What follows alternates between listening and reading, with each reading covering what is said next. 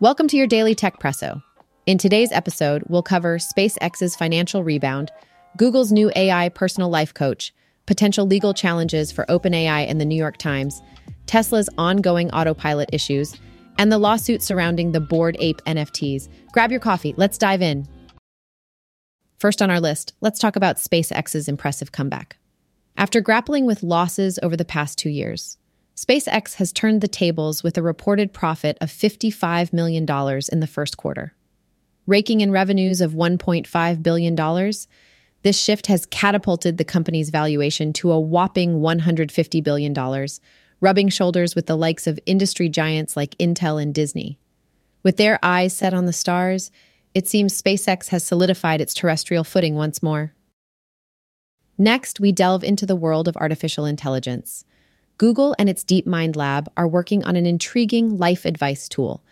Using the power of generative AI, this tool aims to guide users through both personal and professional quandaries.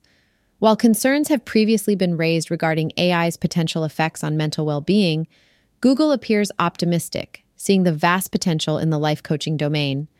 Whether this tool sees the light of day will likely hinge on the results of DeepMind's meticulous evaluation processes.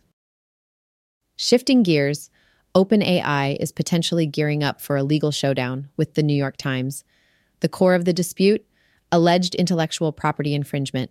The New York Times has expressed concerns about OpenAI's capability to generate text, raising alarms about possible copyright violations. Should legal action be pursued, and if OpenAI is found culpable, the ramifications could be significant, not just for OpenAI, but for the broader AI community as well. Next on our radar is Tesla. Following a tragic 2016 crash linked to the company's autopilot system, it appears the technological limitations behind this incident were not fully addressed. As a result, a similar fatal accident occurred in 2019 Several engineers have disclosed the company's failure to update its driver assistance technology to manage crossing traffic between these two incidents. This oversight might have severe legal implications for both Tesla and CEO Elon Musk, especially amidst claims of overstating advancements in autonomous driving. Last but not least, the NFT world is facing its own set of challenges. Sotheby's, the renowned auction house, is under fire for allegedly pumping up the prices of the Bored Ape NFTs during 2021's NFT Mania.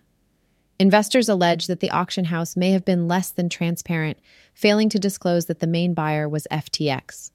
With accusations of unfair competition, securities violations, and more, it seems the digital art world is not without its share of drama.